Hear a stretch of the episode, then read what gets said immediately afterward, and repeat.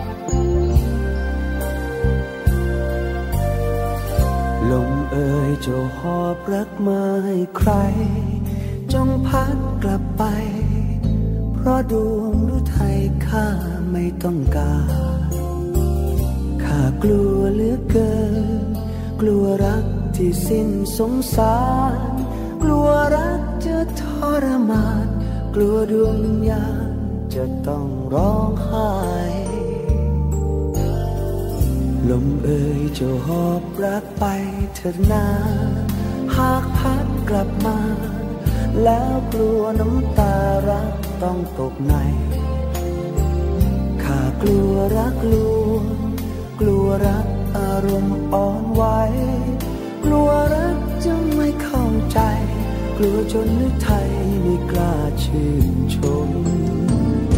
กระแสลมแรงยังไม่แสลงเท่าลมรักลวงลมกระซิบที่เคยว่าหวงกลับกลายสลายเป็นลม คอยพัดบาดใจ ให้เป็นรอยทุกข์ระทมใจรักจึงต้องคืนคงเพราะลงเชื่อลมรักลวงดวงใจข้าตรงแล้วลมเจ้าเอ๋ยเย้ยข้าเลย พัดเลยผ่านไปแล้วไม่ต้องห่วงข้ายอมช้ำใจ ในรักที่ข้าเคยห่วง ลมจ้าอย่าตามมาลวงสงสารดวงใจดวงนี้ ถิ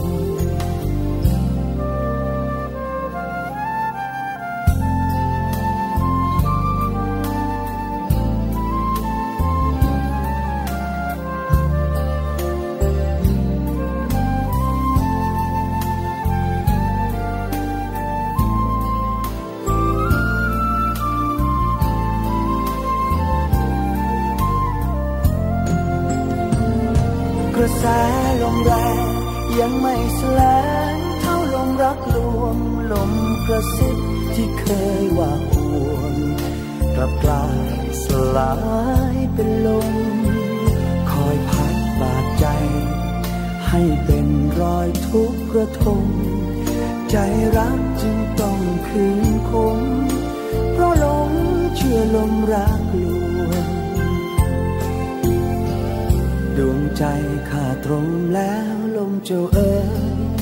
ยย่เย้ยข้าเลย พัดเลยผ่านไปแล้วไม่ต้องห่วงข้ายอมช้ำใจ ในรักที่ข้าเคยห่วง ลมจ้าอย่าตามมาลวงสงสารดวงใจดวงนี้เถิดลง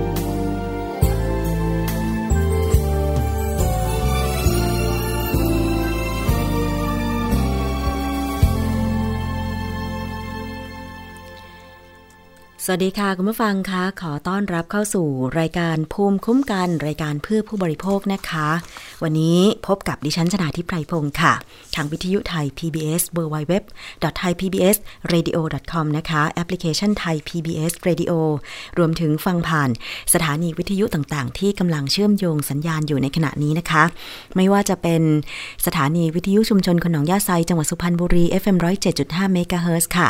วิทยุชุมชนปฐมสาคร จังหวัดสมุทรสาคร FM 106.25เมกะเฮิรตซ์วิทยุชุมชนคนเมืองลี้จังหวัดลำพูน FM 103.75เมกะเฮิรตซ์วิทยุชุมชนเทศบาลทุ่งหัวช้างจังหวัดลำพูนนะคะ FM 106.25เมกะเฮิรตซ์ค่ะ แล้วก็วิทยุชุมชนเมืองนนสัมพันธ์ จังหวัดนนทบุรีนะคะ FM 99.25 และ 90.75 เมกะเฮิรตซ์วิทยุชุมชนคลื่นเพื่อความมั่นคงเครือข่ายกระทรวงกลาโหม จังหวัดตราด FM 91.5 เมกะเฮิรตซ์และรวมไปถึงสถานีวิทยุในเครือ R Radio หรือวิทยาลัยอาชีวศึกษา 142 สถานีทั่วประเทศด้วยค่ะ วันนี้เริ่มต้นด้วยเพลงลมจ๋านะคะ เป็นบทเพลงลูกกรุงเก่าๆ แต่ว่าขับร้องโดยพี่เบิร์ดธงชัยไม่อินไตนะคะ ฟังสบายๆ ลมเย็นๆ ในช่วงหน้าหนาวนะคะ หลายคนบอกว่าถ้าอยู่ในกรุงเทพและปริมณฑลเนี่ยจะรอคอยมากเลย ในช่วงเดือนพฤศจิกายนถึงธันวาคมเนี่ยนะคะ ว่าลมหนาวจะมาไหม มาบ้างปรับปรายนะคะ ไม่ใช่ลมหนาวหรอก เป็นลมแค่แบบ มันเย็นกว่าปกติเล็กน้อย ซึ่งกรุงเทพปริมณฑลจะทวินหามากนะคะ แต่ว่าในช่วงหน้าหนาวเนี่ยก็ต้องยอมรับว่า ภาคเหนือเป็นภาคที่มีคนไปท่องเที่ยวค่อนข้างมากนะคะ เรียกว่ามากที่สุดในประเทศก็ว่าได้สำหรับฤดูหนาวนะ เพราะว่าอากาศดีใช่ไหมคะ แต่เมื่ออากาศดี แหล่งท่องเที่ยวต่างๆ เป็นที่นิยมนะคะ จึงทำให้ธุรกิจการท่องเที่ยวในช่วงฤดูหนาวเนี่ยบูมสุดๆไปเลย โดยเฉพาะการกางเต็นท์นอนที่ม่อนดอยนะคะ แล้วก็ปรากฏว่าพอมันได้รับความนิยมมากค่ะ ผู้ประกอบการธุรกิจท่องเที่ยว จึงมีการแข่งขันกันนะคะในการให้บริการลูกค้า หรือ บางทีเนี่ยนะคะพอลูกค้าไปใช้บริการมากๆ อาจจะทำให้มีปัญหาบางอย่างเกิดขึ้นได้ก็เหมือนกันนะคะ คือมันบูม มันมากับเงิน มันมากับธุรกิจการท่องเที่ยวที่เรียกได้ว่าเจ้าของกิจการเนี่ยนะคะ รวยกันไปตามๆกัน ถ้าใครจับจองหรือว่ามีที่ดินนะคะ อยู่ในม่อนดอยต่างๆนะคะ ก็ทำให้เจ้าของนั้นรวยไปเลยก็มีนะคะ พูดถึงม่อนดอยเนี่ยหลายคนคงจะรู้จักม่อนแจ่มใช่ไหมคะ อันนี้ตั้งอยู่ที่จังหวัดเชียงใหม่ เป็นภูเขาที่เรียกว่ามีทิวทัศน์ที่สวยงาม นักท่องเที่ยวชอบ เพราะว่าจริง ๆ แล้วม่อนแจ่มมันก็ไม่อยู่อยู่ไม่ไกลจากตัวเมืองเชียงใหม่มากนัก พอที่จะเดินทางไปท่องเที่ยว แล้วก็มันมีภาพโชว์ทาง สื่อสังคมออนไลน์เยอะมากเลยนะคะทำให้ใครหลายคนเนี่ยไม่ได้ไปม่อนแจ่มแค่ครั้งเดียว บางคนไปหลายครั้งมากเลยนะคะ แต่เขาบอกม่อนแจ่มเนี่ยตอนเย็นๆกับตอนเช้าก่อน พระอาทิตย์ขึ้นเนี่ยนะคะ จะเย็นสบายสวยงาม แต่ถ้ามีแสงแดดเมื่อไหร่จะร้อนมากนะคะทีนี้ในช่วงฤดูหนาวพอมีนักท่องเที่ยวไปมาก ๆ เนี่ย ก็เลยทำให้บางที ผู้ประกอบการโดยเฉพาะรีสอร์ทหรือสถานที่กางเต็นต์ต่างๆ เนี่ยนะคะ อาจจะไม่มีเวลา ที่จะมาคอยดูแลเต็นท์เวลาเราไปนอนเต็นท์เนี่ยคุณผู้ฟัง ถ้าในช่วงกลางวันเนี่ยนะคะ ใครเข้าไปอยู่ในเต็นท์ก็จะร้อนใช่ไหมถ้าไม่มีปล่องระบายอากาศ แต่ถ้าเป็นกลางคืน น้ำค้างมันตกนะคะ คือน้ำค้างมันแรงมากนะ มีคนเคยไป กางเต็นท์นอนที่ม่อนแจ่มแล้ว ตีสองตีสามแทบจะนอนในเต็นท์ไม่ได้ เพราะว่าน้ำค้างมันแรง พอมันมาเกาะที่เต็นท์เนี่ยนะคะ บางทีแบบความชื้นเนี่ยคนที่นอนในเต็นท์สัมผัสได้เลยว่ามันชื้นมาก พอเต็นท์ชื้นแล้วเกิดกลางวันไม่ได้ผึ่งเต็นท์หรือไม่ได้หุบเต็นท์เอามาผึ่งแดดบ้างเนี่ยนะคะ ก็อาจจะทำให้เต็นท์เป็นเชื้อรา เหมือนกับที่มี Facebook ค่ะ ของนักท่องเที่ยวรายหนึ่งนะคะ ได้โพสต์ภาพแล้วก็ข้อความ จากการที่ไปเช่าเต็นท์ที่พักแห่งหนึ่งบนดอยม่อนแจ่มอำเภอแม่ริมจังหวัดเชียงใหม่ค่ะ ราคาเต็นท์ก็ไม่ถูกเหมือนกันนะคะ 1,800 บาท 4 หลังนะคะ แต่ปรากฏพอเข้าไปนอนจริง ๆ โอ้โห แค่นอนหงายเท่านั้นแหละคุณ ไปเจอหลังคาเต็นท์นะคะ มีเชื้อราดำๆเกาะเต็นท์เต็มไปหมดเลย ด้วยความที่เต็นท์เป็นสีขาวนะทำให้มองเห็นเชื้อราดำๆที่เกาะอยู่ใต้เต็นท์หลังคาเต็นท์เนี่ยโอ้โห เต็มไปหมดเลยนะคะ แล้วก็พอโพสต์ ผ่านสื่อสังคมออนไลน์ก็ มีคนเห็นวิพากษ์วิจารณ์กันอย่างมากเลยทีเดียวนะคะ แล้วก็ต่อมาค่ะได้รับการชี้แจงจากเจ้าของที่พักที่ใช้ชื่อ Facebook ว่าม่อนสายลมม่อนแจ่มนะคะ โพสต์ข้อความออกมายอมรับว่าเต็นท์ที่ให้เช่านั้นขึ้นราจริงนะคะ เนื่องจากในพื้นที่มีอากาศเย็นและความชื้นสูง ซึ่งตอนนี้ก็ได้เปลี่ยนใหม่ทั้งหมดแล้วนะคะ แต่ว่าในวันนี้ค่ะ 2 ธันวาคม 2562 ทางสาธารณสุขจังหวัดเชียงใหม่ และหน่วยงานที่เกี่ยวข้องเนี่ย ก็จะได้เข้าไปตรวจสอบที่พักดังกล่าวอีกครั้งหนึ่งนะคะ ไปตรวจเต็นท์ว่าเปลี่ยนจริงตามที่โพสต์หรือยังนะคะ รวมถึงจะไปตรวจที่พักตามแหล่งท่องเที่ยว ในแนวเดียวกันแบบนี้อีกด้วย เพื่อกำชับแล้วก็สั่งให้ผู้ประกอบการเพิ่มความใส่ใจ มาตรการรักษาความสะอาดและสุขอนามัยค่ะ พร้อมปรับปรุงในส่วนที่บกพร่องให้ดีขึ้น เพื่อสร้างความเชื่อมั่นให้กับนักท่องเที่ยว รวมถึงเป็นการสร้างภาพลักษณ์ที่ดี ในการท่องเที่ยวของจังหวัดเชียงใหม่ด้วยคุณผู้ฟัง คือถ้าคุณได้เห็นภาพทางสื่อสังคมออนไลน์นะคะ ก็คงจะเห็นว่า เต็นท์มันเป็นสีขาว นะคะ พอเข้าไปในเต็นท์แล้วก็หลังคาเต็นท์เนี่ยมันเป็นราดำไปหมดเลยนะคะ ซึ่งถ้าดิฉันเข้าไปนอนดิฉันก็กลัวเหมือนกันนะว่า นอนนอนอยู่เนี่ยสปอร์ของเชื้อรานะคะ มันก็ฟุ้งอยู่ในเต็นท์ใช่ไหมแล้วก็หายใจเอาสปอร์ของเชื้อราเข้าไป ถ้ามันลงลึกถึงในปอดเนี่ยนะคะ ก็ไม่แน่ใจว่า มันจะเป็นอย่างไรเหมือนกัน ดิฉันคิดว่า ไม่ต้องป่วยเป็นภูมิแพ้นะคะ เมื่อเห็นเชื้อราติดเต็นท์ขนาดนี้เนี่ยนะคะ ก็โอ้โห ไม่อยากจะอยู่เลยทีเดียวนะคะ แล้วเช่าสี่หลัง ไม่รู้เป็นทุกหลังหรือเปล่า แต่เข้าใจว่าเป็นทุกหลังนะคะ เพราะว่าจากภาพที่ผู้สื่อข่าวได้ส่งมาเนี่ย โอ้โห มันมีเต็นท์เรียงรายกันนะคะ บนม่อนแจ่มบนรีสอร์ทแห่งนี้เนี่ยค่ะนะคะ จากการที่มองจากข้างนอกไปก็ยังเห็น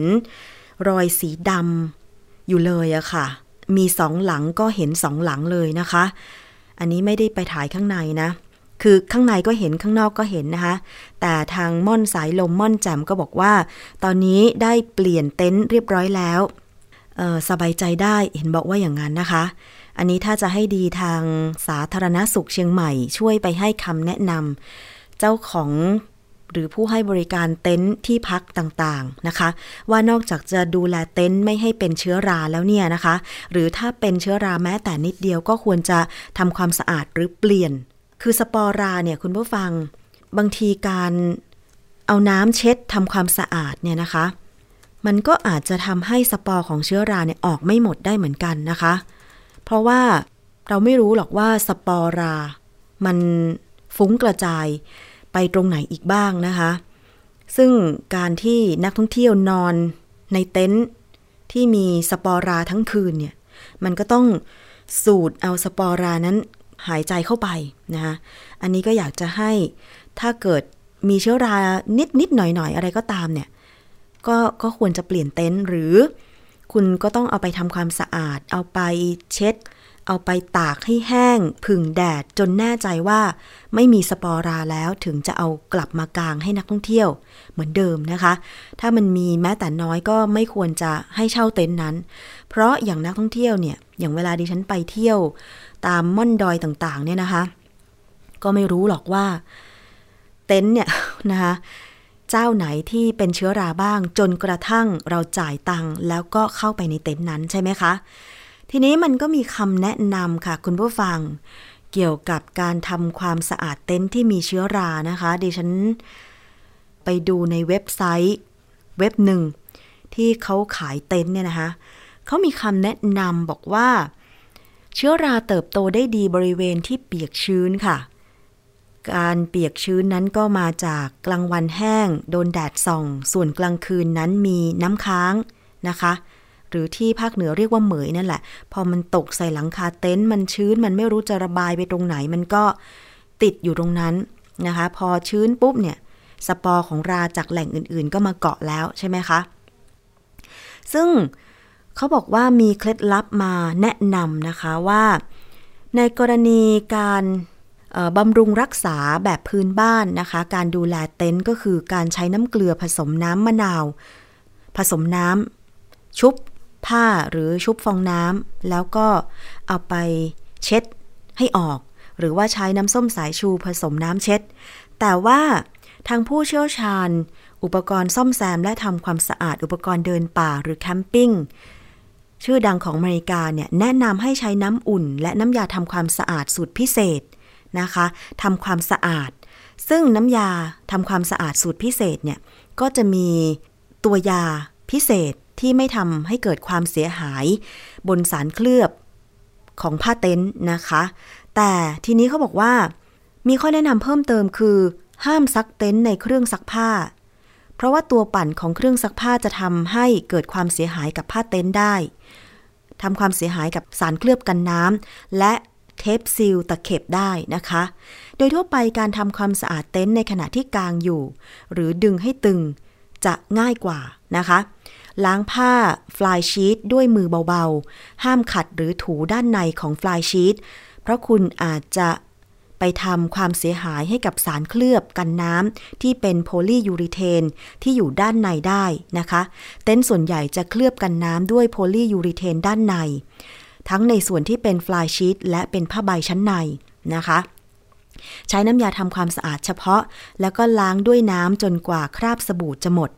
อันนี้ก็คือวิธีการทำความสะอาดเชื้อราบนเต็นท์นะคะ แต่ที่สำคัญค่ะก็คือว่าอย่างที่คำแนะนำเขาบอกไปว่าการขัดถูเต็นท์แรงๆอาจจะทำให้อีสารเคลือบเนี่ยมันหลุดออกไปได้ เพราะฉะนั้นก็ผู้ประกอบการเต็นท์เนี่ยนะคะก็คงจะมีวิธีและมีพนักงานที่จะต้องอบรม นะคะ ในการทำความสะอาดเต็นท์คือถ้าในช่วงไหนที่ไม่มีนักท่องเที่ยวไปพักนะคะ อย่างเช่น วันเย็นวันอาทิตย์ถึงวันพฤหัสเนี่ยน่าจะเป็นช่วงที่ทางเจ้าของเต็นท์เนี่ยทำความสะอาดได้ดีที่สุด เพราะว่าส่วนมากนักท่องเที่ยวก็จะไปท่องเที่ยวในช่วงมากสุดก็คือศุกเสาร์นะคะหรือว่าเย็นอาทิตย์นิดหน่อยอะไรอย่างเงี้ย ส่วนวันธรรมดา หรือที่ไม่ใช่หน้าหนาวเนี่ย ก็น่าจะเป็นช่วงเวลาที่ดีในการทำความสะอาดนะคะ ซึ่ง ดิฉันเชื่อแน่ว่าถ้าใส่ใจเนี่ย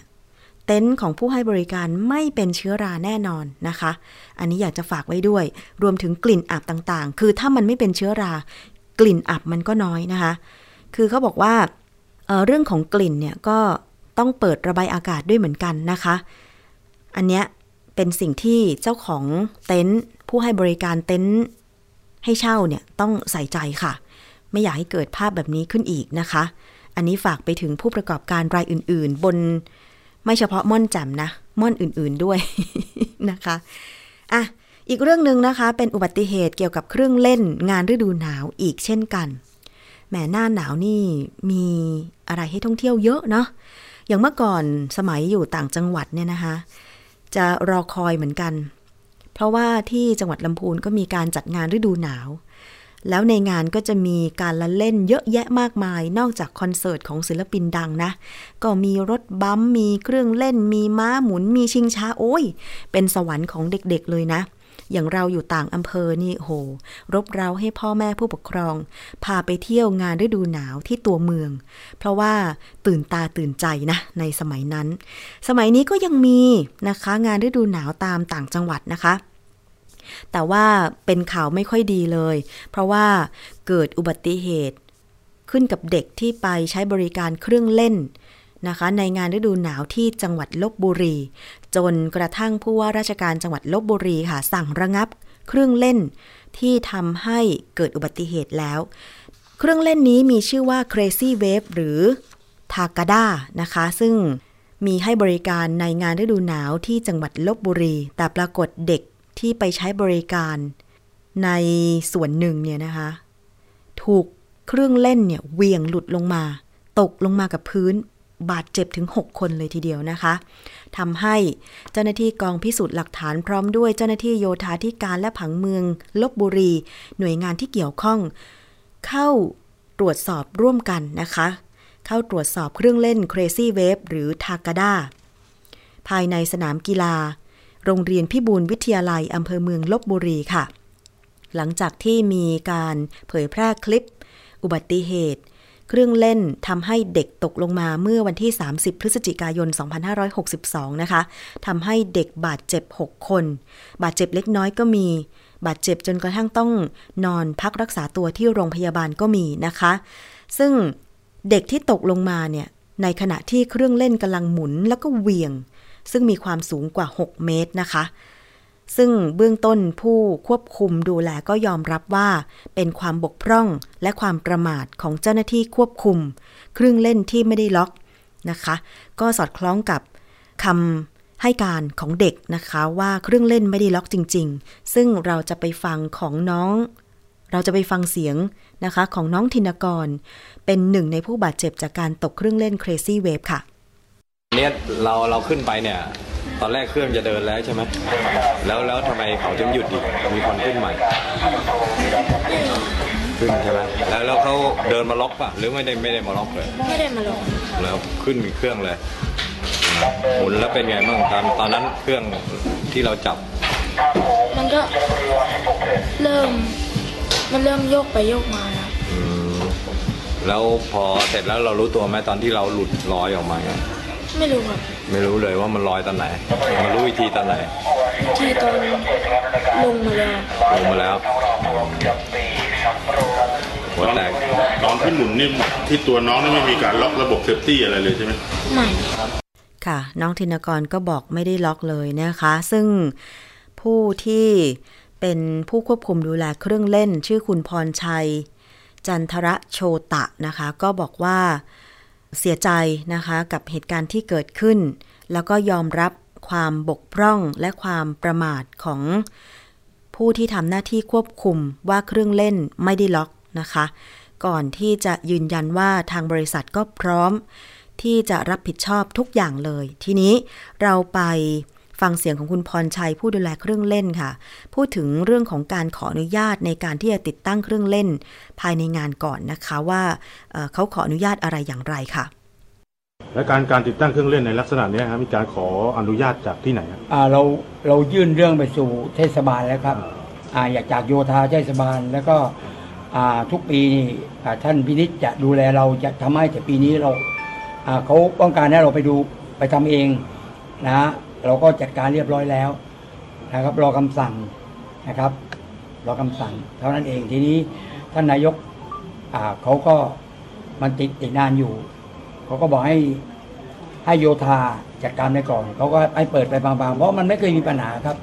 ตรงนี้มันมีปัญหาที่ตัวคนครับ ตัวคนควบคุม ไม่ได้มีปัญหาที่เครื่องจักรเลยครับ เป็นเป็นคนควบคุมนี่เป็นชาวไทยหรือชาวชาวไทยครับ ค่ะ คนควบคุมเป็นชาวไทยนะคะ แต่ว่าการรับผิดชอบเยียวยาผู้ที่ได้รับบาดเจ็บครั้งนี้นะคะ ทางคุณพรชัยผู้ควบคุมเครื่องเล่น Crazy Wave ที่เกิดอุบัติเหตุก็บอกว่า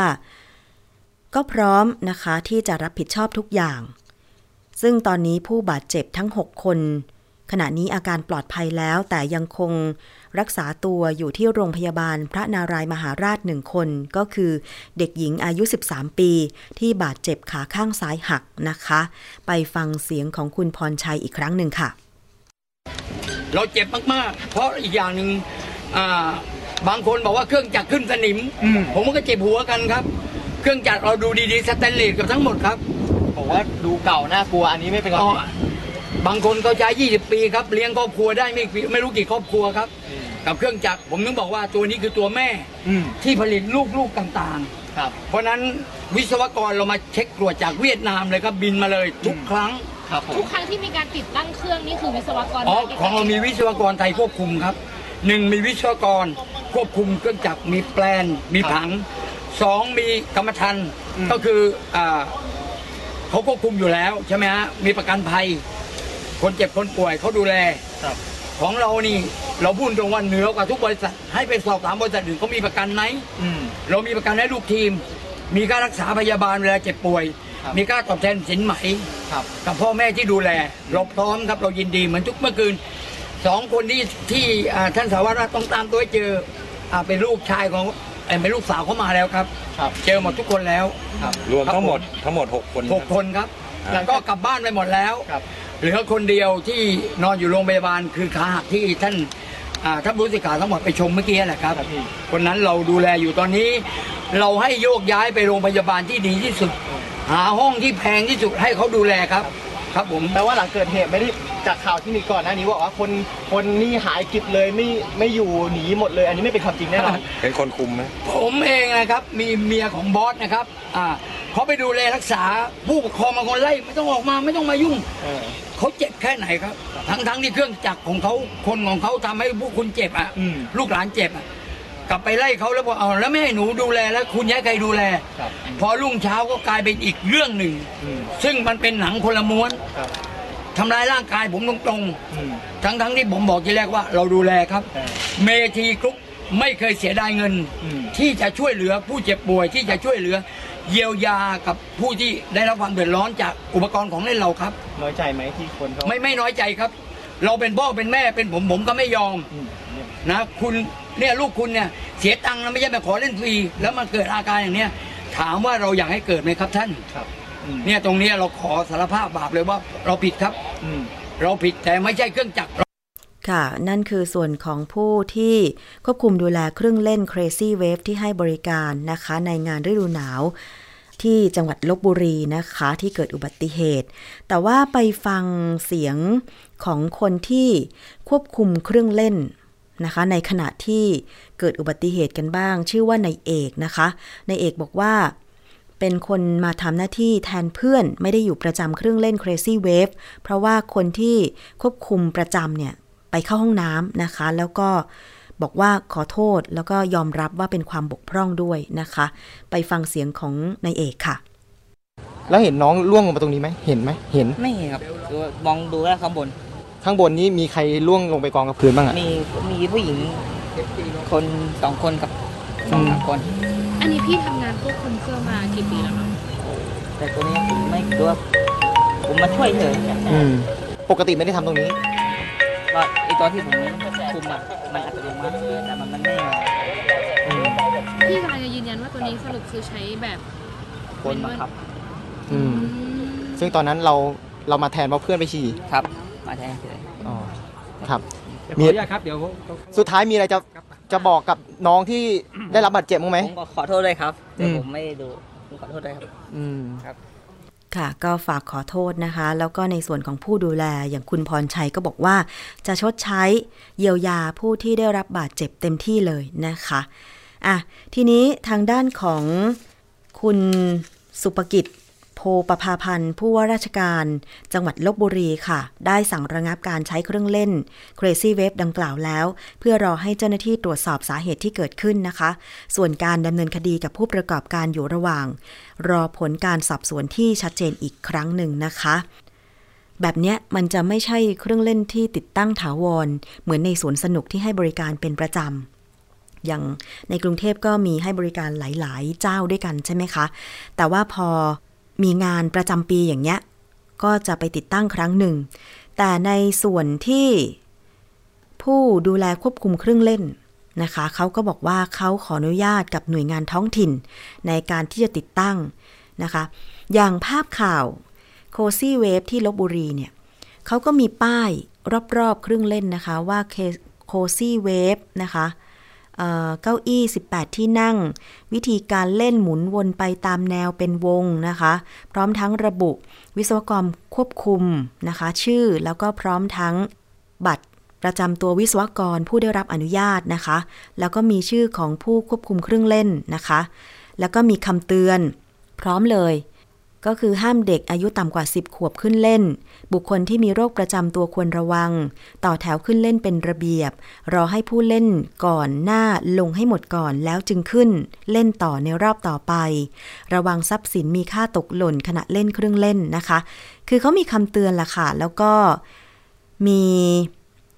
วิศวกรควบคุมนะคะไม่ว่าจะเป็นวิศวกรเครื่องกล วิศวกรไฟฟ้า วิศวกรควบคุมการติดตั้งเครื่องเล่น นะคะ ต้องมีถึง 3 วิศวกรนะคุณผู้ฟัง ถ้าต่อไปสมมติลูกหลาน รบเร้าให้ไปเล่นเครื่องเล่นตามงานฤดูหนาวตามสถานที่ต่างๆ เนี่ย ต้องไปตรวจดูรอบๆว่า มีการระบุนะคะ ชื่อวิศวกรเครื่องกล วิศวกรไฟฟ้า วิศวกรควบคุมการติดตั้งเครื่องเล่น ครบหรือเปล่า แล้วก็ต้องมีตัวเลขนะคะเป็น เขาเรียกว่าเป็นใบประกอบวิชาชีพของวิศวกรนะคะ อย่างวิศวกรเครื่องกลก็จะเป็นตัวย่อพอสำเพากอไก่ ใช่ไหมคะเรียกว่าเป็นวิศวกรภาคีนะคะ แล้วก็วิศวกรไฟฟ้าก็พอสำเพา for fun กอไก่นะคะ วิศวกรควบคุมการติดตั้งเครื่องเล่นก็สอเสือยอยักษ์ อันนี้เป็นตัวย่อนะคะ เผื่อ ผื่อใครบางทีอาจจะไม่ทราบความหมาย แล้วก็มีหมายเลขกำกับ อันนี้ก็คือเลขที่ใบประกอบวิชาชีพทางด้านวิศวกรรมนะคะ ตรวจสอบให้ดี แล้วก็จากภาพข่าวของการไปตรวจสอบเครื่องเล่นที่เกิดอุบัติเหตุเนี่ยนะคะ ก็จะมีในส่วนที่เป็นที่นั่งใช่ไหมคะ ที่นั่งที่เป็นตัวล็อก เวลาคนไปนั่งปุ๊บเนี่ยก็สวมศีรษะ แล้วก็มีตัวล็อกด้านล่าง ที่จะต้องล็อกก่อนก็คือจะเป็นสแตนเลสเนี่ยแหละค่ะ จะต้องล็อกไม่ให้มันเคลื่อนในขณะที่เครื่องเล่นเนี่ยเวียงไปมาใช่ไหมคะ อันเนี้ยเขาบอกเขาลืมล็อก อันนี้ก็ต้องชดใช้เยียวยากันไปนะคะ แต่ว่าถ้าเกิดคุณผู้ฟังเห็นว่าไม่ปลอดภัยอะไรยังไงก็ แนะนำบุตรหลานเธอค่ะว่า ไปเล่นอย่างอื่นดีกว่า คุณผู้ฟังเชื่อไหมว่า เครื่องเล่นผาดผลอะไรพวกนี้ดิฉันแทบไม่แตะเลย มีอยู่ครั้งหนึ่งที่งานฤดูหนาวจังหวัดเชียงใหม่ เคยไปตอนนั้นเมื่อโอ้ยหลายสิบปีละ เคยไปนั่งไอ้เจ้า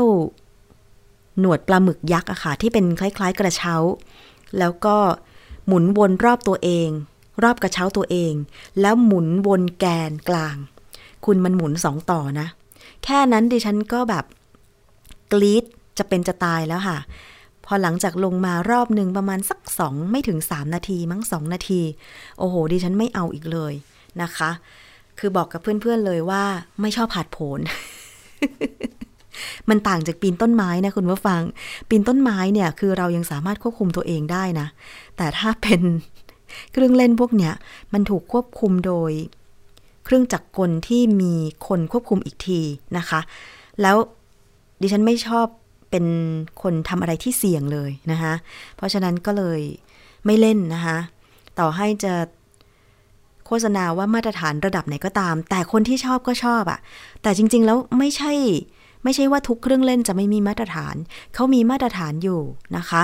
แต่ว่าตัวเครื่องเล่นถ้าไม่มีปัญหา ถ้ามันเกิดอุบัติเหตุก็ต้องมาดูที่ว่าเกิดปัญหาที่อะไร แต่ล่าสุดนะคะเห็นมีการวิเคราะห์สาเหตุ เครื่องเล่น ที่เกิดอุบัติเหตุนะคะโคซี่เวฟเนี่ย มี Facebook ของ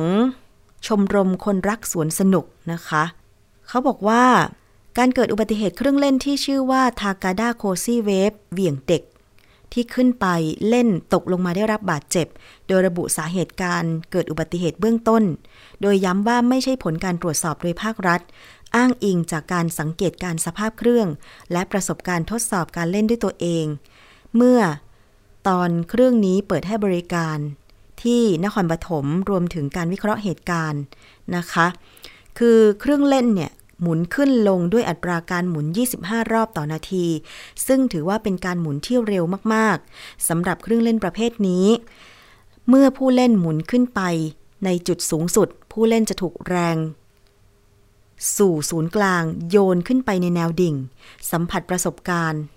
นะคะเขาเรียกว่าแรง G ลบ ซึ่งตัวล็อกมีหน้าที่รั้ง ไม่ให้ผู้เล่นหลุดออกจากตัวเครื่อง และตัวล็อกใช้ในการฉุดตัวผู้เล่นลงมาด้วยความแรงนี้ บวกกับมวลของผู้เล่น ทั้ง 3 และก้านล็อกเหล็กที่เป็นก้านล็อกหลักเพียงระบบเดียว สาเหตุที่ก้านล็อกเปิดขึ้นได้ คิดได้ 2 ทางก็คือประการแรก เจ้าหน้าที่ใส่สลักล็อกไม่ครบทุกตัวทำให้สลัก ที่ใส่ไปไม่สามารถทนต่อแรงเหวี่ยง จนทำให้สลักหลุดออกแล้วก้านล็อกเหล็กนั้นเปิดขึ้นนะคะประการที่ 2 เจ้าหน้าที่ใส่สลักล็อกครบทั้งหมดแล้วแต่แรงเหวี่ยงมีค่าสูงทำให้มวลของผู้เล่นพยายาม งัดก้านล็อกขึ้นจนสลักล็อกต้านไม่ไหว แล้วก็หลุดออกมานะคะ อันนี้ก็เป็นการ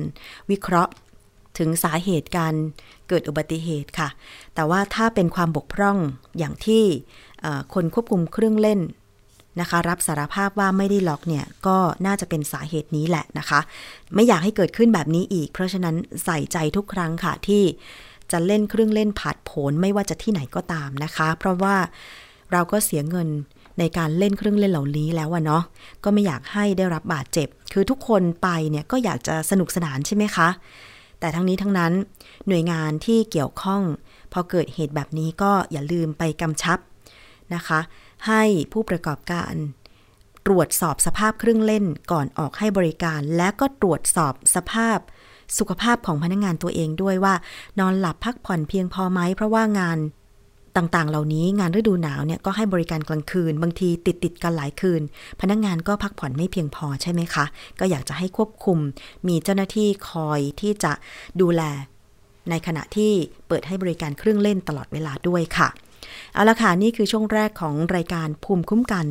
รายการเพื่อผู้บริโภคนะคะ ทุกเรื่องราว พูดคุยกันได้กับรายการนี้นะคะ แล้วก็ติดตาม facebook.com/thaipbsradiofan ส่งข้อมูลนะคะ หรือว่าเรื่องราวที่อยากจะให้เราไปติดตามมานำเสนอก็ได้ค่ะ ในช่วงที่ 2 ค่ะ ไปติดตามช่วงคิดก่อนเชื่อ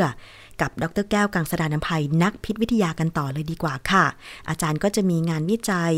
ด้านวิทยาศาสตร์ดีๆ มาพูดคุยกัน แต่ว่าเป็นเรื่องราวใกล้ตัวทั้งนั้นเลยนะ วันนี้ค่ะ ใครเคยได้ยินชื่อน้ำมันปลาบ้าง มีโฆษณาเยอะแยะมากมายเลย ว่าน้ำมันปลาดีมีประโยชน์อย่างนั้นต้องกินนะต้องกินนะ มันดีจริงหรือเปล่านะคะ น้ำมันปลากินแล้วดีจริงหรือไม่ ไปฟังในช่วงคิดก่อนเชื่อกันเลยค่ะ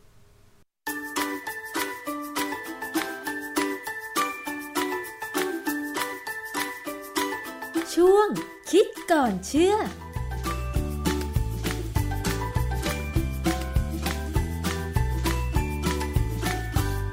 ช่วงคิดก่อนเชื่อวันนี้นะคะ มาพูดถึงเรื่องของน้ำมันปลากันดีกว่าค่ะ หลายคนคงจะได้เคยฟัง โฆษณาเกี่ยวกับน้ำมันปลา ว่ามันมีโอเมก้า3มันดีอย่างง้นดีอย่างนี้นะคะ แล้วมันดีจริงไหม ซึ่งผลิตภัณฑ์น้ำมันปลาเนี่ยตอนนี้ ออกมาวางขายตามท้องตลาดเยอะมากนะคะ เราจะไปถามกับอาจารย์แก้วกันค่ะ อาจารย์คะครับค่ะ คือเราได้ยินเรื่องน้ำมันปลามาก็นานแล้วนะคะ แต่ทีนี้คำถามที่เกิดขึ้นยังมีถามกันเป็นประจำเลยว่า น้ำมันปลาเนี่ยมันดีจริงไหมมันมีโอเมก้า 3 หรือว่ามีสารอาหารอื่น ๆ ที่จำเป็นกับร่างกายของเรา แล้วเราจำเป็นต้องกินไหมคะอาจารย์ คือจำเป็นไหมต้องกินถ้ากินจากปลาเนี่ยจำเป็นนะ โดยเฉพาะอย่างผมเนี่ยเป็นคนที่ไม่เชื่อไม่ค่อยชอบกินปลา เพราะฉะนั้นผมก็พยายามกินปลาบางอย่างเท่าที่กินได้ แต่ว่าถามว่าผมเสริมน้ำมันปลาไหมผมเสริมค่ะ ด้วยเหตุผลอื่นเหรอนะคะไม่ใช่เหตุผลว่าจะไม่ไม่ได้กินปลาแล้วจะต้องกินมันนะค่ะ คือคืออย่างนี้ คือในน้ำมันปลาเนี่ยความจริงไม่ได้มีแค่โอเมก้าสามนะค่ะมัมีโอเมก้าหกโอเมก้าเก้าด้วยอืมเพียงแต่ว่าโอเมก้าสามเนี่ย ส่วนใหญ่จะอยู่ในปลา นะเอ่อความจริงถ้าเราไปดูในข้อมูลในอินเทอร์เน็ตที่เขาขายของกันเนี่ยค่ะพวก flax seed หรือพวกพืชเมล็ดพืชบางอย่างเนี่ย ก็จะมีโอเมก้าสามด้วย ค่ะนะฮะเออถ้าที่ถามว่าไอโอเมก้าสามเนี่ย ที่บอกว่ามีในน้ำมันปลาเนี่ย ปลามันสร้างเองจริงไหมความจริงไม่ใช่ ปลาก็ไม่ได้สร้างเองค่ะแต่ปลาเนี่ยไปกินพวกสาหร่าย ซึ่งเราเรียก algae นะพวกสาหร่ายพวกสาหร่ายตัวเล็กๆ เซลล์เล็ก ๆ เนี่ยนะที่มีอยู่ในน้ำมันจะเป็นตัวสร้างโอเมก้าสามอื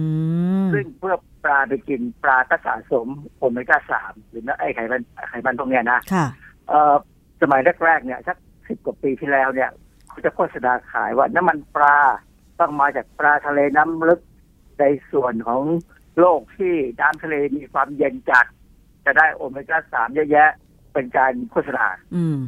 ถามว่าทำไมถึงเขาถึงโฆษณาอย่างนี้ชนาทิพย์ตอบได้ไหมไม่ได้ค่ะอาจารย์ คือดิฉันเคยได้ฟังมาตั้งแต่เด็ก ความสงสัยอย่างหนึ่งก็คือว่าน้ำมันปลากับเนื้อปลาเนี่ยอาจารย์ โอเค เนื้อปลาเรารู้ว่า มันมีโปรตีน กินอร่อยโปรตีนที่ดีด้วย ใช่โปรตีนดีทีนี้น้ำมันปลาเนี่ยมันสกัดเอาเฉพาะน้ำมันของตัวปลาที่อาจารย์บอกว่า ตัวสาหร่ายที่ปลากินเข้าไปนั่นแหละ มันสร้างโอเมก้า 3 แบบเนี้ยแล้วอย่างโปรตีนอะไรอย่างนี้ล่ะในน้ำมันปลามีไหมคะอาจารย์น้ำมันปลาส่วนใหญ่จะอยู่ในส่วนที่เป็นหัวของปลาคือมันมีสมองค่ะนะปลาส่วนใหญ่เนี่ยไขมันจะไม่ค่อยสูงอยู่แล้วค่ะใช่ไหมเรารู้ว่าปลาเนี่ยไขมันไม่สูงคนที่ต้องการลดน้ำหนักเนี่ยจะพยายามกินปลา แต่ว่าอย่างผมเคยมีลูกศิษย์คนหนึ่งก็เป็นผู้จัดการโรงโรงงานทำซูรามินะซูรามิเนี่ยมันก็คือเอาปลามาแร่เอาเนื้อเอาอะไรออกมาแล้วสส่วนที่เหลือคือหัว ครีบหางและก็หนังค่ะเขาไม่ทิ้งฮะเขาก็จะเอามาสกัดออกมาเป็นน้ำมันปลาอืนะมได้น้ำมันปลามาขายด้วยนะฮะคือเมื่อกี้นี้ที่ผมบอกว่า สมัยก่อนเขาโฆษณาว่าต้องมาจากปลาทะเลน้ำลึกเนี่ยก็เพราะว่าบริเวณที่มีความเย็นนะเหตุผลก็เพราะว่าประประเทศที่ศึกษาเรื่องพวกนี้อย่างอย่างมากเลยสมัยโบราณเนี่ยตั้งแต่โบราณถึงปัจจุบันเนี่ย คือแถวนอร์เวย์สวีเดน แถวแถบเขาอะเหนือเหนือเย็นๆนั่นแหละค่ะนะฮะเพราะฉะนั้นเวลาเขาเอามาขายเนี่ย คนที่ขายเนี่ย ก็พยายามโฆษณาอย่างนั้น ซึ่งความจริงแล้วไม่ใช่ อืมผมจำได้เมื่อเมื่อสักยี่สิบปีที่แล้วเนี่ยมีอาจารย์ท่านหนึ่งอยู่ในโครงการบัณฑิตศึกษาที่ผมอยู่ด้วยอะนะค่ะเป็นโครงการโภชนศาสตร์ของของสถาบันเนี่ย อาจารย์ท่านที่เป็นแพทย์ ท่านก็พูดในที่สัมมนาว่า มันจะเป็นไปได้ยังไงที่อยู่เฉพาะในปลาแถวเย็นๆเพ ราะฉะนั้นอาจารย์ก็เลยหาลูกศิษย์คนสองคนเนี่ยทำวิจัยเลยว่าปลาในแม่น้ำเจ้าพระยาเนี่ย มันมีน้ำมันปลาแบบนี้ไหมค่ะปรากฏว่ามีเยอะแยะเลยอ๋อค่ะ ก็เพราะว่าจริงๆเนี่ยนะบ้านเราเนี่ยอากาศกำลังเหมาะกับที่อัลจี้มันจะเจริญเพราะสาหร่ายมันจะเจริญอ๋อเพราะฉะนั้นเป็นไปได้ยังไงที่ว่าจะเป็นเพราะเฉพาะสาหร่ายน้ำเย็นไม่จริงอะค่ะก็สรุปว่า เรากินปลาสวายเรากินปลาอะไรก็ตามที่อยู่ในแม่น้ำเจ้าพระยาแม่น้ำปลาประกงแม่น้ำอะไรก็ตามถ้ามันมีไขมันเยอะนะค่ะ มันก็มักจะมีน้ำมันปลาอ๋ออ่าอาจารย์ เดี๋ยวนะคะ เมื่อสุดสัปดาห์ที่ผ่านมาดิฉันกินปลาเผา แล้วดิฉันเป็นคนชอบกินส่วนหัวของปลาด้วยอะไรอย่างเงี้ย ตรงบริเวณช่วงที่เป็นสมองของปลาเนี่ย ช่วงนั้นเนี่ยมันจะมันมากอันนั้นหรือเปล่าที่เป็นน้ำมันปลา นั่นแหละ นั่นแหละ ตรงนั้นแหละอืมันมมันจะเป็นส่วนที่ของน้ำมันปลาค่ะแต่ว่าตอนนี้นะน้ำมันปลาเนี่ยความที่อัลจี้หรือสาหร่ายเนี่ยเป็นตัวผลิตเนี่ยเพราะฉะนั้นถ้าบริเวณนั้นมีสารพิษเช่นตะกัวไดออกซิน PCB หรืออะไรก็ตามที่เป็นสารพิษในสิ่งแวดล้อมเนี่ยสาหร่ายก็จะเอาเข้าไปในเซลล์ของมันด้วยอืมปลากินสาหร่ายได้น้ำมันปลาก็ได้สารพิษด้วยค่ะเพราะฉะนั้นเขาจะระต้องพยายามระบุว่าปลานั้นควรจะมาจากแถวไหน ซึ่งอ๋อถามว่าแถวเหนือเหนือๆของโลกเนี่ยสารพิษมันน้อยกว่า แถวตรงเส้นศูนย์สูตรไหมค่ะมันก็น่าจะเป็นไปได้นะค่ะเพราะว่าแถวนั้นเนี่ยน้ำมันไหลจากข้างนั้นลงมาข้างลงมาข้างล่าง มันไม่ได้ไหลจากไหลจากข้างล่างขึ้นไปข้างบนก็มีแต่ว่าคงไม่ถึงทั่วโลกหรอกนะค่ะเอ่อทีนี้มันมีอีกอันหนึ่งที่น่าสนใจคือเขาโฆษณาว่ามาจากปลาทะเลแถวเหนือเหนือๆเนี่ย ก็ปลาส่วนใหญ่จะเป็นปลาแซลมอนค่ะและแซลมอน อ่านแซลมอน ไม่ใช่อ่านแซลมอนผมอ้าวเหรอเมื่อกี้นี้ ต้องอ่านว่าแซลมอนตัวตัวแอลไม่ออกเสียง ค่ะ ผมเพิ่งเรียนมาเมื่อกี้เนี่ย ปลาแซลมอนค่ะเอ่อมันจะมีปลาเลี้ยงกับปลาธรรมชาติ ถ้าเป็นปลาธรรมชาติเนี่ย มันก็ว่ายไปนู่นไปนี่มันก็ได้มีโอกาสได้กินสลายค่ะแต่ถ้าเป็นปลาเลี้ยงเนี่ย มันจะอยู่แถบริมริมชายฝั่งคล้ายๆปลาเด็กกระชังบ้านเราอะนะ แล้วเขาก็จะเลี้ยงโดยใช้อาหารของเขาแล้วก็จะมีการเสริมพวกสารสังเคราะห์อะไรบางอย่างลงไปเพื่อให้สีมันสวยให้ปลาเนี่ยสีสวยเนื้อสวยค่ะ ใน YouTube เนี่ยจะมีภาพเลยว่า ปลาเนี่ยพอมันโตแล้วมันจะหลุดเข้าไปในท่อในท่อแล้วก็วิ่งมาตามท่อปั๊บโผล่มาจากท่อเนี่ย มันก็เจอไอ้เลื่อยวงเดือนเนี่ยเฉือนกลางตัวขาดเลยค่ะทารุณมาก แล้วเขาก็เนี่ยเอาเนื้อปลาไปขายแล้วก็ค่ะเอาหัวเอาหางอะไรเนี่ยมาสกัดน้ำมันปลาเพ ราะฉะนั้นปลาเลี้ยงถ้าเป็นปลาแซลมอนเนี่ยส่วนใหญ่ที่ขายในบ้านเราเนี่ย ค่ะ ไม่แน่ใจเหมือนกันว่ามันเป็นปลาเลี้ยงหรือปลาธรรมชาตินะมีทั้งสองแบบแหละอย่างแบบอาจารย์ ครับ เคยถามซูเปอร์มาร์เก็ตที่นำเข้าปลาแซลมอนเนี่ยนะคะ มาขาย เขาบอกว่าสังเกตดีๆ ปลาจากแหล่งเดียวกัน ถ้าเป็นปลาธรรมชาติชั้นของผิวปลาเนี่ยจะอีกแบบหนึ่ง ชั้นของเนื้อปลาจะอีกแบบหนึ่ง ถ้าเป็นปลาเลี้ยงชั้นของเนื้อปลาจะอีกแบบหนึ่ง ซึ่งก็จริงอะค่ะ มันแตกต่างกันอาจารย์ มันควรจะแตกต่างกันปลาเลี้ยงเนี่ยควรจะสีสวยกว่าเท่าที่ผมสังเกตค่ะพยายามนึกกันนะเพราะสีว่ามันจะแดงกว่าสีที่เขาใส่ลงสีสีมันจะส้มกว่าถ้าเขาใส่สีสังเคราะห์เรียนแบบธรรมชาติอืมคือสังเคราะห์ให้เหมือนธรรมชาตินะครับ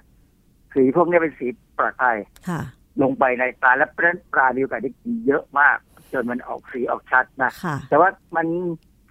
คือคือไอ้สีพวกนี้จริงๆก็มีประโยชน์นะ มันเป็นสารธรรมชาติที่เป็นสีเป็นสารอันเดียวเป็นสารอะไรต้านอนุมูลอิสระค่ะที่มีประโยชน์นะฮะแต่ว่าไอ้ตัวน้ำมันปลาจะมีมากมีน้อยเนี่ยมันขึ้นอยู่กับว่าสาหร่ายที่เขากินเข้าไปเนี่ยมันเข้ามาถึงบริเวณที่เขาเลี้ยงหรือเปล่าอ๋อนะฮะทีนี้อีกอันหนึ่งที่น่าสนใจคือคนที่ชอบกินน้ำมันปลาเนี่ย จะเห็นจะใช้อ่านฉลากจะเขาที่ฉลากเขาจะระบุระบุเลยว่า ไม่มีผลในการป้องกันหรือรักษาโรค ค่ะคือความจริงเนี่ยความหมายของมันก็คือ ในระดับที่เป็นผลิตภัณฑ์เสริมอาหารค่ะนะเพราะว่าจริงๆน้ำมันปลาเนี่ย มันมีคุณสมบัติเป็นยาอืมตาม US Pharmacopoeia Pharmacopoeia เนี่ยก็เป็นตำราตำรายาของบ้านเราเนี่ยนะเรามีกันเราก็มีไทย Pharmacopoeia นะที่เขากำหนดว่ายาต้องอาจจะกินยานี่ต้องกินเท่าไหร่เท่าไหร่เป็นยังไงยังไงเนี่ยนะค่ะน้ำมันปลาเนี่ย มันมี ความสามารถในการเป็นยาได้ค่ะแต่ว่าต้องกินในระดับที่สูงกว่า แล้วต้องได้รับการหมายความว่าต้องจ่ายโดยแพทย์ เพราะว่ากินมากไปอันตราย อ๋อ อาจารย์แล้วกินน้ำมันปลาไปทำไมอะคะ คือโอเค ถ้าใครชอบกินปลาอยู่แล้ว อาจารย์บอกว่าก็จะได้น้ำมันปลาโดยธรรมชาติใช่ไหมคะ แต่ว่าถ้าสมมุติว่าน้ำมันปลามันถูกสกัดมาเป็นเม็ดอย่างที่ดิฉันเคยเห็นเนี่ยก็คือเม็ดสีเหลืองๆ แล้วก็มีน้ำใสๆข้างในเนี่ยมันใช่น้ำมันปลาจริง ๆ หรือเปล่าอาจารย์ อันนี้เป็นอีกประเด็นหนึ่งคือเวลาน้ำน้ำปลาน้ำมันปลาที่เป็นผลิตภัณฑ์เสริมอาหารเนี่ยนะเขาขึ้นทะเบียนด้วยการจดแจ้งค่ะไม่ได้ขึ้นทะเบียนโดยการเอาผลวิเคราะห์ขึ้นทะเบียนเหมือนอาหารบางบางอย่างที่เขากำหนดเอาไว้ เอ่อพวกผลิตภัณฑ์เสริมอาหารเนี่ยส่วนใหญ่ส่วนใหญ่จะจดแจ้งนะไม่ต้องขึ้นไม่ต้องเอาผลการวิเคราะห์ไปขึ้นทะเบียน ดังนั้นเนี่ย เราก็ต้องหวังว่าคนที่เขาเอาไปขึ้นทะเบียนเขาจะต้องขายของที่เป็นอย่างที่เขาเขียนฉลากค่ะเรื่องมีการวิเคราะห์แล้วฮะนอกจากว่าจะสงสัยจริงๆจะจับไปวิเคราะห์นะฮะค่ะดังนั้นก็ตอนนี้ถามว่าเรากินน้ำมันปลาไปทำไมอย่างผมเนี่ยอันเนี้ยผมกินน้ำมันปลา เพราะว่าผมมีปัญหาปวดหรือเป็นตะคริวที่น่องค่ะ เออเรามีความเชื่อกันพอสมควรและมีหลักฐานพอสมควรว่า มันป้องกันการอักเสบของกล้ามเนื้อได้เหรอคะ แล้วมันจริงไหมอาจารย์มีงานวิจัยรองรับไหมคะนี่แต่ผมถามตัวเองว่าจริงไม่จริง ความที่ผมเป็นคนไม่ชอบกินปลาเพราะผมเหม็นคาวมันนะน้ำมันปลาได้ยอดเหม็นคาวเลยนะผมไม่ชอบ ผมก็กินวันละเม็ดเอ้ยอาทิตย์ละเม็ดตอนวันศุกร์เพราะวันเสาร์อาทิตย์ผมจะใช้กล้ามเนื้อเยอะ กินเม็ดเดียวพอ มันก็ช่วยได้บ้างนะดูดีขึ้นนะแต่ว่าถามว่าผมยังปวดน่องอยู่ไหม ก็ยังปวดอยู่พอสมควรมันก็เลยต้องนวดด้วยนะฮะค่ะอะอันนี้เป็นสิ่งที่จะพยายามทดลองต่อไปเดี๋ยวชาตินี้คงต้องหาคำตอบให้ได้นะอาจารย์แล้วที่มีการโฆษณาว่าถ้าอยากให้ลูกฉลาด แม่ต้องกินปลาในขณะเออแม่ต้องกินน้ำมันปลาในขณะที่ตั้งครรภ์มันมีงานวิจัยอะไรรองรับไหมว่าน้ำมันปลาช่วยให้เราฉลาดขึ้น ความจริงกินปลาเยอะๆก็หวังว่าลูกจะฉลาดได้ แต่บางคนกินไม่มากหรืออย่างถ้าผมเป็นผู้หญิงนะผมจะท้องเนี่ยนะผมต้องกินน้ำมันปลาได้เพราะผมไม่ชอบกินปลา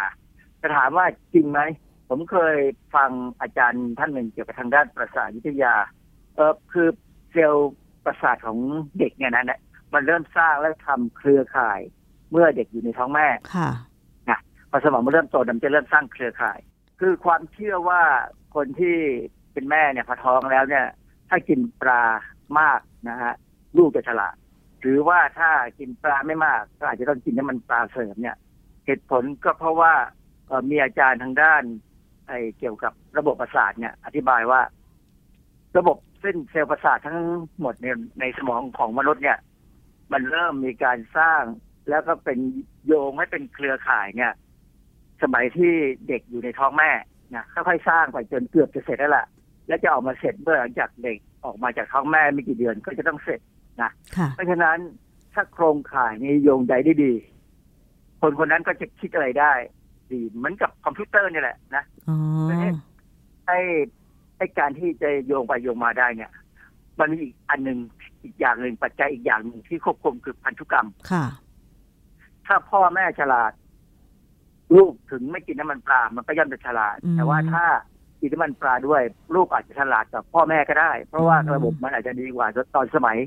ที่พ่อแม่อยู่ในท้องของปู่ย่าตายายค่ะนะความรู้ทางโภชนาการ มันทำให้เราพยายามทำให้เด็กเนี่ยฉลาดขึ้นค่ะ แต่ถ้าพ่อแม่เกิดมียีนที่ที่ทำให้ไม่ฉลาด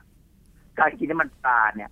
มันก็อาจจะช่วยให้ลูกดูดีกว่าพ่อแม่ขึ้นมาสักนิดหนึ่งค่ะ ดังนั้นเนี่ยคือการกินปลาเนี่ยได้โปรตีนที่ดีอืมการกินน้ำมันปลาได้เข้าไป มันก็ทำให้ได้น้ำมันที่มีประโยชน์ จำเป็นต้องกินค่ะแต่ว่าอย่าเพิ่งไปหวังว่าลูกจะต้องฉลาดปราดเปรื่องกว่าพ่อแม่มากกว่านั้นเออบางทีอาจจะได้เท่าแค่พ่อแม่เพราะมันได้แค่นั้นก็แค่นั้นอืมนะอย่าไปหวังมากแต่กินก็ดีนะฮะกินดีนะครับแล้วปลาในความจริงว่าไปบ้านเราเนี่ยปลาถูกกว่าอย่างอื่นค่ะเพราะว่าบ้านเราเป็นมีปลาอยู่แล้วนะฮะทีนี้ถามว่าไอ้สิ่งอันหนึ่งที่ที่เขาต้องการก็คือการกินน้ำมันปลาเนี่ย ไปช่วยป้องกันโรคเกี่ยวกับหัวใจอืม โรคหลอดเลือดหัวใจภาวะหัวใจล้มเหลวเนี่ยนะมันมันคือจริงๆน้ำมันปลาเนี่ยเอ่อมันมีคุณค่าหนึ่งคือมันไปลดความหนืดของเลือด คือบางคนนี่เลือดข้นนะเลือดข้นกว่าปกติ เพราะฉะนั้นเขาก็จะมีปัญหาความดันโลหิตจะขึ้นได้ง่ายกว่าคนปกตินะค่ะเออเพราะว่าธรรมชาติอะความดันของเลือดเนี่ย มันขึ้นอยู่กับองค์ประกอบของเลือดด้วย เป็นปัจจัยหนึ่งค่ะนะฮะ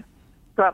เราก็เชื่อกันว่าน้ำมันปลาเนี่ยมันไปลดการสร้างเกล็ดเลือด มันก็ทำให้เลือดได้จางลงอืมในระในระดับที่แบบปกติได้ค่ะแต่ว่างานวิจัยต่างๆ ที่เป็นลักษณะที่เขา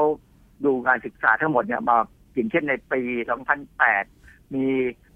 บทความใน Canadian Medical Association Journal เนี่ยเขาก็ศึกษาแล้วเขาสรุปว่าการเสริมน้ำมันปลาเนี่ย ไม่ได้ช่วยป้องกันผู้ป่วยโรคหัวใจหรือภาวะหัวใจล้มเหลวเลยค่ะหรือว่า วารสาร Journal of the American Medical Association ในปี 2012 เนี่ยเขาก็พยายามดูข้อมูลจากการศึกษา 20 เรื่อง มีอาสาสมัคร6หมื่นกว่าคนเนี่ยนะ ก็พบว่าโอเมก้า3เนี่ยก็ไม่ได้ช่วยลดโอกาสเสียชีวิตของคนทั่วไป หรือหัวใจวายหรือโรคสมอง หลอดเลือดในสมองเนี่ยก็ไม่ได้ช่วย คือคือความจริงงานวิจัยที่ดูระบาดวิทยาในคนเนี่ย จริง ๆ อันหนึ่งที่เป็นปัญหาคือว่ากลุ่มคนนี่น่ะ มีปัจจัยสิ่งแวดล้อมอื่น ๆ เป็นยังไงค่ะและการจะดูแค่กินน้ำมันปลาอย่างเดียวมันไม่พอ มันต้องไปดูการกินอาหารอื่นด้วยอืเช่นมถ้ากินน้ำมันปลามาก แต่ไม่ได้กินสารต้านอนุมูลอิสระให้มากพอเนี่ย มันก็ไม่ได้ช่วยอะไรเท่าไหร่นะ อย่างเราอาจจะเคยได้ยินการโฆษณาว่าคนเอสกิโมเนี่ยค่ะเขากินปลาเป็นหลักเลยใช่ไหมใช่เขาจะไม่ได้กินอาหารนะไอ้พวกผักผลไม้เลยเพราะมันแพงค่ะมันแพงนะที่เขาไม่ได้กินเนี่ยไม่ใช่เขาไม่อยากกินนะค่ะมันแพง เขาพวกนี้จะเส้นเลือดหัวใจเส้นเลือดเนี่ยจะดีทั้งร่างกายเลย ไม่ค่อยมีปัญหาอะไร ไม่ค่อยเป็นโรค เกี่ยวกับหัวใจเท่าไหร่แต่คนก็โอ้โหฮือฮากันว่าพวกเอ็กซิโม หรือพวกอินูอิตเขาอ่านเขาเขาเรียกตัวเองว่าอินูอิตเนี่ยพวกนี้ดูดีดีๆนะค่ะที่ไหนได้ ปรากฏว่าคนพวกนี้อายุสั้นมากเขาตายโดยเฉลี่ยจะสามสิบห้าถึงหกปีก็มีโอ้โหเพราะฉะนั้นการตายเร็วเนี่ยโอกาสจะเป็นโรคหัวใจมันก็ยังยังไม่มายังมาไม่ถึงค่ะ เพราะว่าเกี่ยวกับเส้นเลือด เนี่ยหลังจากสี่สิบห้าสิบขึ้นไป ค่ะเพราะฉะนั้นการตีความจากบทความวิจัยแต่ยบางที ต้องอ่านทั้งบทความค่ะ ให้จบก่อน หรือว่าต้องหาข้อมูลให้ครบก่อน ถึงจะมาสรุปได้ไม่ใช่ พอไปดูโอ้คนพวกนี้ตายแล้วไม่มีปัญหาเรื่องเรื่องหัวใจ แต่ไม่ได้ถามว่าคนคนนั้นเนี่ยตายอายุเท่าไหร่เฉลี่ยอายุเท่าไหร่อืมอันนี้พอมีคนมาอธิบายอย่างนี้ปั๊บเนี่ยคนก็เริ่มสงสัยว่าเออตกลงกินน้ำมันปลาแล้วเนี่ย มันช่วยเส้นเลือด หรือเพราะว่าไอ้สมองล้มไอ้สมองเส้นเลือดสมองแตกอะไรนี่จริงไม่จริงค่ะนะ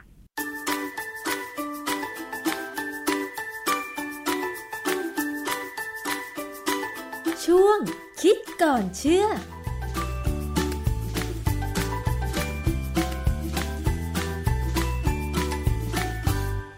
ค่ะ และนั่นก็คือช่วงคิดก่อนเชื่อกับดรแก้วกังสดานนภัยนักพิษวิทยานะคะ ได้ทราบกันไปแล้วค่ะ ก็ลองพิจารณาเองก็แล้วกัน ว่าคุณจะกินน้ำมันปลาหรือเปล่านะคะ แต่ถ้าใครบอกว่า